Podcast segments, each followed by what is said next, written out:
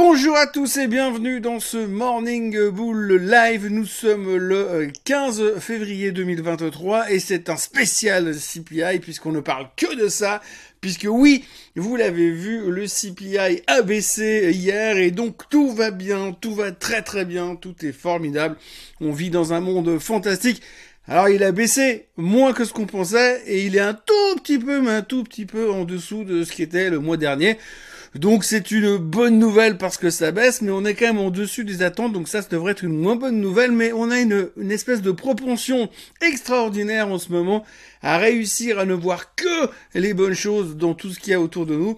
Et pourtant c'est pas aussi simple. Mais néanmoins, eh bien, le marché s'en sort plutôt pas mal, en tout cas hier soir. Ce matin, on a un peu plus de doutes parce qu'on a un petit peu plus gambergé sur les chiffres du CPI. Mais voilà, pour l'instant, on est relativement satisfait, mais on a quand même un tout petit peu l'impression au fond de nous, enfin au fond de moi, que le plan qui se déroule sans accroc, qui devrait nous amener autour de 2-3% au mois de décembre, il a pris un tout petit peu dans les dents dans l'immédiat.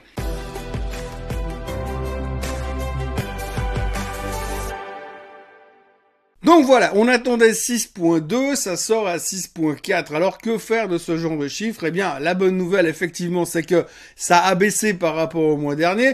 La moins bonne nouvelle, c'est que ça a moins baissé par rapport à ce qu'on attendait. Et la pire des nouvelles, c'est que quand on regarde un petit peu à l'intérieur du chiffre du CPI, eh bien, on a quand même l'impression que tout ne va pas si bien. Alors, ce qu'il y a de bien dans ce chiffre du CPI, comme c'est une nouvelle méthode de calcul, on lui fait dire un peu ce qu'on veut. Hein. Ce qu'il y a de bien, c'est quand vous regardez un peu le panier global qu'on a à l'intérieur de ce chiffre, eh bien, il y a des choses qui vont pas bien. Il y a des choses qui continuent de monter, il y a des choses qui sont devenues très très chères au travers des derniers mois, mais on s'en fout, on regarde surtout ce qui nous intéresse, à savoir c'est les choses qui vont bien. Donc en gros, c'est comme si vous preniez le panier de la ménagère, je schématise bien sûr, hein, mais c'est comme si vous preniez le panier de la ménagère et puis que vous aviez sur les, on va dire les 25 choses qu'il y a dedans, eh bien il y en a 10 qui sont qui ont augmenté. Alors vous les prenez, vous les foutez dehors et vous gardez les 15 qui restent derrière et puis ceux-ci comme ils ont baissé, bah c'est super, l'inflation est en train de baisser. Donc en fait, on a l'inflation qui fait plaisir à Wall Street et on a l'inflation qui fait beaucoup moins plaisir à Main Street. Quand on regarde un peu les chiffres à l'heure actuelle, eh bien effectivement, c'est vrai qu'il y a des choses qui sont un peu bizarres. Hein. Euh, d'ailleurs, le Wall Street Journal nous a trouvé une super idée pour économiser de l'argent, enfin en tout cas aux États-Unis. Il recommande aux gens, afin d'économiser de l'argent, de ne plus prendre de petit déjeuner le matin. Alors je sais pas si c'est correct au niveau diététique, mais en tout cas le Wall Street Journal le propose. Effectivement, comme les œufs ont explosé, que comme le jus d'orange a explosé, il reste finalement que le, le bacon qui reste à un prix correct pour l'instant. Le Wall Street Journal recommande donc dans les conseils diététiques de ce matin, de ne plus prendre de petit déjeuner parce que ça coûte moins cher. Donc c'est un bon moyen de lutter contre l'inflation. Vous voyez, on trouve toujours des arrangements. Alors c'est vrai qu'aujourd'hui, quand on regarde un petit peu les chiffres du CPI, par exemple, vous avez tout ce qui est loyer. Les loyers continuent d'être un gros poste qui augmente et qui coûte très cher aux consommateurs, mais ça on s'en fout parce qu'on l'a retiré finalement du CPI, on le met de côté pour le moment, et puis on s'occupe du reste. Alors on sait que les loyers devraient ralentir, devraient rebaisser dans les prochains mois, mais là dans l'immédiat, ça va pas changer grand chose. Mais comme nous on a cette propension, cette capacité extraordinaire à se projeter dans le futur, à voir à long terme, puisqu'on sait tous, on fait que de l'investissement long terme, eh bien, du coup, c'est une bonne nouvelle et ça a relativement bien passé hier. Le marché finissait plus ou moins flat. Le Nasdaq terminait en hausse. Parce qu'un jour, forcément, quand l'inflation sera à 2%, la Fed pourra commencer à baisser les taux. Puis quand elle baissera les taux, eh bien, ce sera super parce que du coup, la techno va repartir. Donc finalement, le Nasdaq terminait en hausse. Le reste était légèrement en baisse. Ce matin, les futurs sont franchement en baisse parce qu'on se pose pas mal de questions. On se dit, voilà, peut-être que finalement, la Fed va devoir être encore un peu au quiche et encore un peu monter les taux. D'ailleurs, hier, il y a des gens de la Fed qui ont parlé, plusieurs membres de la Fed qui ont dit que, vu la situation, effectivement, ils s'attendaient plutôt à voir des taux d'intérêt au niveau des 5,30, 5,28 durant euh, l'été. Alors, c'est bien parce que pour l'instant, on est à 4,50, 4,3 quarts. Donc, grosso modo, le marché a anticipé encore deux hausses de taux de 25 basis points. On en a déjà parlé, mars et mai. Et donc, après, plus ou moins, ce qu'on attendait que ça, ça s'arrête. Mais là, quand on regarde un petit peu les attentes, on est plutôt sur trois hausses de 25 basis points et pour l'instant le marché n'y a pas forcément euh, anticipé. Et c'est vrai qu'aujourd'hui quand on regarde la, solidité du marché hier par rapport à ce chiffre qui était quand même un petit peu moins enthousiasmant que ce qu'on pouvait attendre, eh bien ça reste impressionnant. Ça reste impressionnant surtout parce que quand on voit un petit peu le reste des données économiques, des graphiques, des, des, sentiments des, investisseurs, eh bien on se demande comment on fait pour tenir encore à ces niveaux. Alors je veux pas être méga bearish, mais quand je regarde par exemple euh, le, ce, ce, graphique qui représente le niveau de greed, le niveau d'avidité, donc plus on est bas, plus les gens sont super motivés. Comme vous le voyez sur le graphique ici, quand on est en bas, eh bien ça veut dire qu'il y a beaucoup, beaucoup, beaucoup d'avidité, beaucoup de greed. Et quand vous regardez les niveaux où on se retrouve, eh bien on se retrouve sur des niveaux de 2007, sur des niveaux de 73, et pire, pas loin des niveaux de 1929. Donc pas besoin de vous dire ce que ça peut représenter euh, dans l'autre sens. Mais c'est pas tout, parce qu'il y a aussi d'autres graphiques, d'autres choses qui sont en train d'être un petit peu plus moches. Si par exemple vous prenez l'exemple, c'est qu'aujourd'hui le rendement des obligations est arrivé plus ou moins au même niveau que les bénéfices des sociétés. Ce qui veut dire que si vous investissez dans des obligations, vous allez gagner un taux d'intérêt qui est plus ou moins le même que si vous étiez euh, bah, actionnaire d'une société par rapport aux bénéfices qu'elle va vous ramener. Donc ce qui veut dire que l'un dans l'autre, vous avez un asset qui vous permet d'avoir moins de risques, mais un rendement plus ou moins garanti. Et de l'autre côté, vous avez des bénéfices qui sont en baisse aujourd'hui. Et tout ça fait qu'aujourd'hui, ben, finalement, le risque-reward, le fait, l'envie d'aller acheter des actions pourrait gentiment s'étioler à terme, puisque finalement, avec plus de sécurité, eh bien, on a de l'obligataire. Alors, plus de sécurité, ça veut aussi dire que vous pouvez en, investir dans les bons du trésor américain, puisque c'est soi-disant hyper secure. Alors aujourd'hui, n'oublions pas non plus, dans les mauvaises nouvelles dont on ne parle plus, c'est que le plafond de la dette, il est toujours pas réglé. On ne sait pas comment ils vont s'en sortir dans quelques semaines. Il va falloir trouver une solution. On entend quand même dire ici et là, et le patron de Bank of America disait l'autre jour qu'il était plus que probable que les États-Unis fassent défaut cette année. C'était une grande possibilité. J'ai même pas envie de penser à ce qui pourrait se passer si les États-Unis faisaient défaut cette année. Mais globalement, on a quand même ce risque qui arrive aussi également de ce côté-là.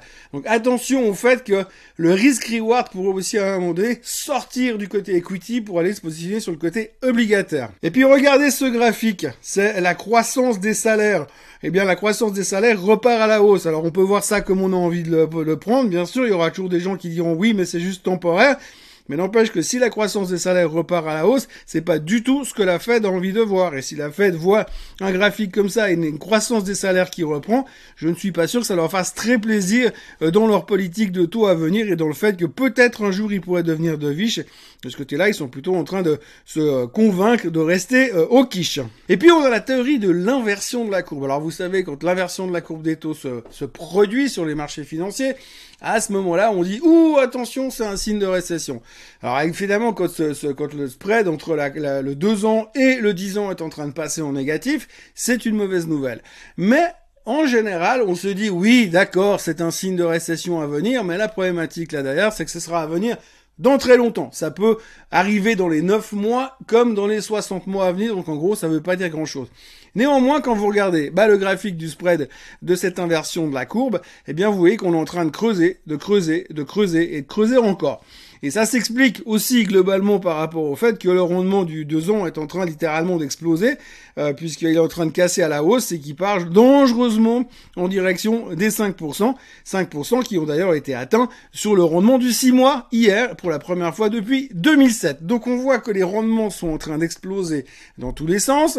On voit que l'inversion de la courbe est en train de s'accentuer à des niveaux qu'on n'a jamais vus quasiment. Donc ça veut dire que ça renforce encore le signal de récession. Mais nous on est super contents parce que finalement le CPI est, il est passé de 6.5 le mois dernier à 6.4 alors qu'on attendait 6.2 et puis qui sait, peut-être qu'ils vont encore corriger les chiffres du CPI le mois prochain et ce sera peut-être pas 6.4 mais 6.6. Voilà, donc le CPI est une bonne nouvelle. En tout cas, il faut dire que le marché m'a complètement bluffé par rapport à sa résistance sur les chiffres. Alors moi, il m'épate, il m'épate, il m'épate, il m'épate. On voit effectivement qu'il y a du bon dans ce chiffre du CPI, mais il y a quand même beaucoup de zones d'ombre et beaucoup d'interrogations. Et euh, c'est étonnant de voir que finalement, on se concentre uniquement sur ce qu'il y a de bon. Alors c'est bien, hein, vaut mieux voir un verre à moitié plein qu'un verre à moitié vide. On sait très bien que l'optimisme est beaucoup plus intéressant que le pessimisme. Mais bon, quand même, je suis bluffé bluffé par le comportement et cette résistance induite du marché, comme si ça ne voulait pas baisser, alors que vous regardez autour de vous, les derniers sondages de Bank of America a dit que tout le monde pense qu'on est trop haut, euh, les dernières euh, recommandations, les dernières recommandations des banques centrales disent tous qu'il faut profiter de vendre les positions parce qu'on va se diriger vers un sell-off, etc., etc. On reparle de la guerre en Ukraine puisque les Russes sont en train de masser des montagnes d'avions à la frontière euh, ukrainienne et russe. Donc évidemment, c'est pas pour aller faire un meeting aérien. Euh, donc ça crée aussi potentiellement des tensions. Donc on a plein de choses qui reviennent dedans, mais pour l'instant le marché résiste. Alors là, on a vu ce matin que les futurs sont en train de craquer un petit peu, d'être relativement faibles. À l'heure où je vous parle, on était à moins 0,5%. Euh, mais euh, voilà, grosso modo, on a une résistance qui est assez impressionnante pour l'instant. Dans les autres choses dont on peut parler, eh bien, on parlera de Elon Musk, qui fait de nouveau beaucoup parler de lui, puisqu'il a modifié l'algorithme de Twitter, qui fait que ses tweets à lui sont en train de passer devant tous les autres. Donc en gros, il est mille fois plus visible que la plupart des tweetos habituels. Et puis du coup, ça lui permet de faire parler du Dogecoin, enfin faire beaucoup de bruit autour de ça. Donc évidemment, il y a une espèce de système de tweets égocentrique pour le patron de Twitter qui est mis en place, c'est assez impressionnant. Mais à côté de ça, pour fêter ça, eh bien Tesla remonte de 7,5% parce que Monsieur Soros est en train de racheter de nouveau. Enfin, c'est génial parce que de toute manière, ils vont vendre plein de voitures. Il y aura bientôt le Cybertruck qui va arriver. Et puis, euh, on a un peu oublié le fait que euh, le gouvernement américain leur, les, a, tout de même prévenus que s'ils mettaient pas les superchargeurs à disposition des autres marques, eh bien, ils leur couperaient les subsides pour les voitures électriques et ça ferait qu'ils toucheraient 7,5 milliards de moins par année. Mais bon, pour fêter ça, on monte quand même de 7,5% sur Tesla hier. Après, on notera, comme on en a parlé hier, que Madame Brenner, eh bien, quitte la fête pour aller rejoindre euh, le cercle rapproché de Monsieur Joe Biden afin de devenir conseillère économique auprès de Joe Biden. Apparemment, c'est très positif pour sa carrière à long terme. Elle a 61 ans, donc on voit que par rapport à la France qui veut arrêter de travailler à 60 ans, eh bien, finalement, elle a encore une longue vie devant elle. Forcément, avec un président qui a bientôt 114 ans, eh bien, ça laisse des perspectives d'avenir encore très intéressantes On a les chiffres de Airbnb qui sont sortis. Il y avait pas mal de commentaires négatifs avant les chiffres. Les gens étaient très prudents. On sentait qu'il y avait un ralentissement au niveau des, réservations chez Airbnb. Tout le monde était très méfiant. On avait un petit peu peur de ce qui pouvait se passer. Le titre s'est très bien comporté durant la séance d'hier puisqu'il a repris 4% encore et les chiffres étaient excellents avec surtout une, une vision future enthousiasmante. Les gens sont méga bullish chez Airbnb. Donc ça semble complètement l'inverse de ce qu'on craignait. Donc le titre prenait encore 10% hier soir. Donc visiblement, malgré l'inflation, malgré la crise, eh bien les gens vont continuer euh, de voyager, semble-t-il, et de louer des appartements un peu partout. Pour terminer, on notera encore que Boeing a vendu quelque chose comme 220 avions aux Indiens et que monsieur, alors pas que de bêtises, Kazuo Ueda devrait devenir le nouveau patron de la banque centrale japonaise en remplaçant euh, remplacement de monsieur Kuroda. Donc euh, chose à suivre ces prochains temps, mais ça devrait être confirmé dans les heures qui viennent dans les médias financiers. Voilà, donc ce qu'il faut retenir aujourd'hui, c'est que malgré des chiffres du CPI plus que douteux, le marché fait preuve d'une résilience impressionnante. On va voir combien de temps ça va pouvoir durer.